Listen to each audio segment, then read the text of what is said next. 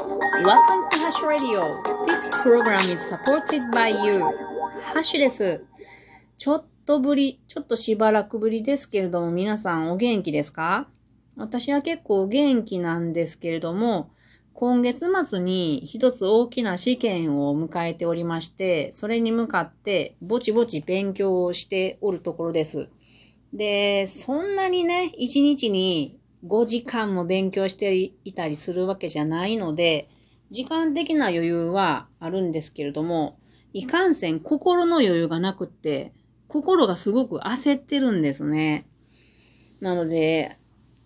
あん、それ、あんまり良くないですね、これって。で、最近、あの、結構ゲあの、ゲリラ豪雨とかが、な、多い毎日でして、あんまり外に出られてないんですよね。でも今日さっきね、川沿いをゆっくり歩いてきたらとっても気持ちよかったので、やっぱり自然の与えてくれる力っていうのは大きいなと感謝をしてきたところです。で、今日は、あの、私、毎日木材の勉強とかをしてますので、それと人間の健康について話してみようと思います。まあ、以前にもこういうこと話したことあるんですけれど、再度、あの、話してみようと思います。内容はちょっと若干被るとこはあると思いますが、聞いていただけたらと思います。えっ、ー、とね、皆さん勉強するときって、筆記用具って何でこう勉強されますか？書くものって。私はね、とことん、とことん鉛筆なんですよ。ボールペンでもなく、シャーペンでもなく鉛筆。これは小さい頃から結構ずーっとそうですね。で、ますます鉛筆が好きになってきましたね。やばいぐらい。もう鉛筆眺めてたら30分ぐらいすぐに経つぐらい危ない感じですね。なんでこんな鉛筆好きかっていうと、まあ、やっぱりあの環境目線で思うんでしょうね。環境目線から言うと鉛筆って最高ですよ。なんかこう、木と墨しか使ってないっていうかね、まあちょっと塗料があるかな。塗料があるけれど、これはもう土に帰ってきますもんで、これ、あのー、本当にいいですよね。今眺めながら喋ってるんですけど。これは友達がアメリカのお土産に買ってきてくれた鉛筆なので、先っちょにね、自由の女神の頭がついてて、ちょっとへんてこりんですけどもね。Statue of Liberty って書いてある。で、まあ小さい頃からね、勉強してるのか、はたまたその鉛筆を丸くしたいために線を描いてるのかわからんぐらい鉛筆好きでしたね。で、丸くなっては削って、その匂いを嗅いで、丸くなっては削って匂いを嗅いでっていう。こんなことをしてたから全然賢くなれなかったんでしょうね。で、ゴミが溜まったら2階の自分の部屋から窓の外へふわーっとこう流してね、流すちか掘ってね、平気づ削りかすを。で、それがあの桜吹雪のように流れていくのを見て美しいなと思って、その木は土に帰ってくんだ、なんて幸せなんだっていうことを小学校の時からなんか感じてました。だから今とあんまり変わってない感じやね。で、あのー、このね、木を削った時に、いい香りしますよね。これが皆さんもご存知やけれど、なんでかっていうことをちょっと説明してみようと思います。これの正体はね、木が作っているフィトンチッドっていうものなんですけれども、さてさてそのフィトンチッドはどうやって作られるかっていうと、まず木は太陽の光光エネルギーと、あと二酸化炭素と、あと水などを取り込んで、で、光合成をしてですね、それから作られるものが炭水化物なんですね。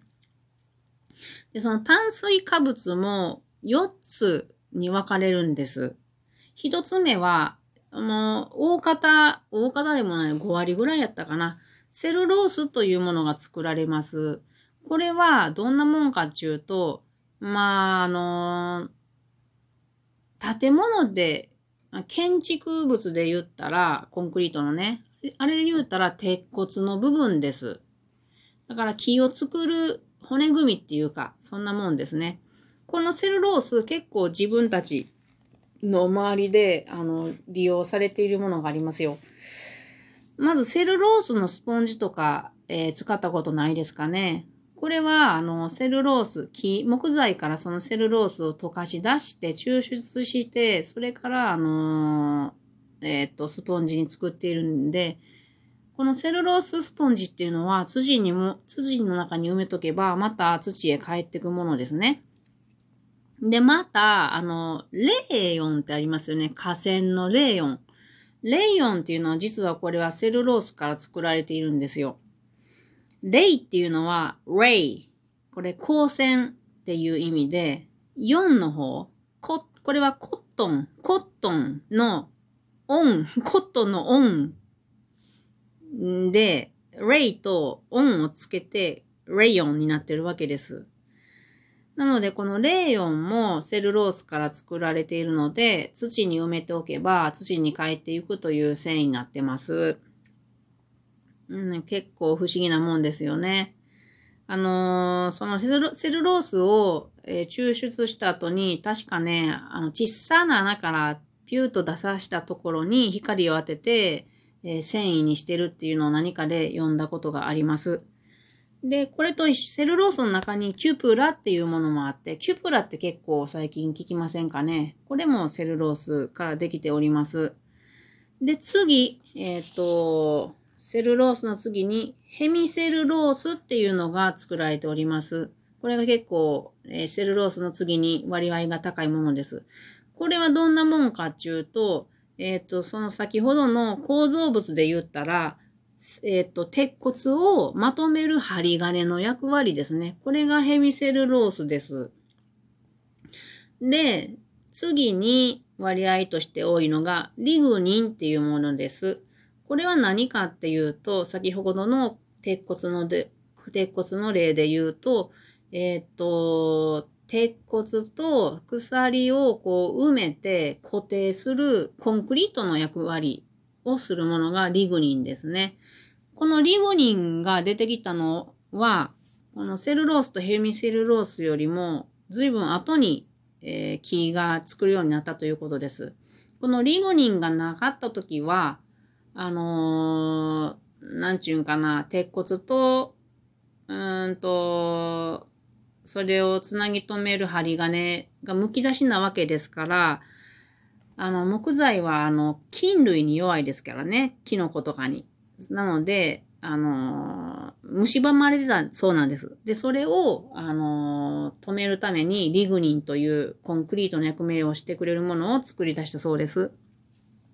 そして最後に、えっ、ー、と、まあ、主要成分から見ると割合はすごく少ないんですけど、抽出成分として、えっ、ー、と、フィトンチッドというものが、えー、作られております。このフィトンチッドが、この、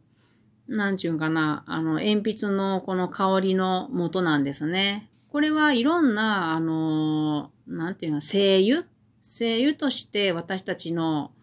周りでよく売られたりしてますね。ヒノキのやつとか、うーん、いろいろありますよね。ペパーミントとかいろいろ植物の精油っていうのは大、あの、フィトンチッドですね。で、このフィトンチッドがなんで、あの、木にとって大事なのか、わざわざ木は作るのかっていうと、これは自分、自分の体を守るためです。樹木に寄ってくる、こう、虫とかね、あと、カビとか細菌とかをね、こう追い払ったり、寄せ付けないように、こう、そいつらによとっては嫌な匂いを作っているわけです。とフィトンっていうのは、えっ、ー、と、植物っていう意味で、チッドっていうのは殺すという意味なんですね。なので植物はあの、自分でこう動いてね、逃げたりすることができないんで、動物とかからね。なので自分で物質を作って分泌してるんですね。で、こんな虫にとっては、あのー、厄介なフィトンチッドなんですけれど、人間にとってはとてもいいリラックス効果があるんですよね。人間にとっては、この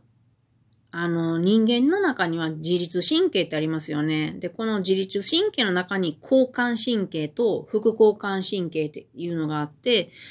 交感神経は起きている時に、えー、動く神経。ですね。緊張している時の神経です。で、副交感神経っていうのは寝と寝ている時の神経で、リラックスしている時の神経なんですね。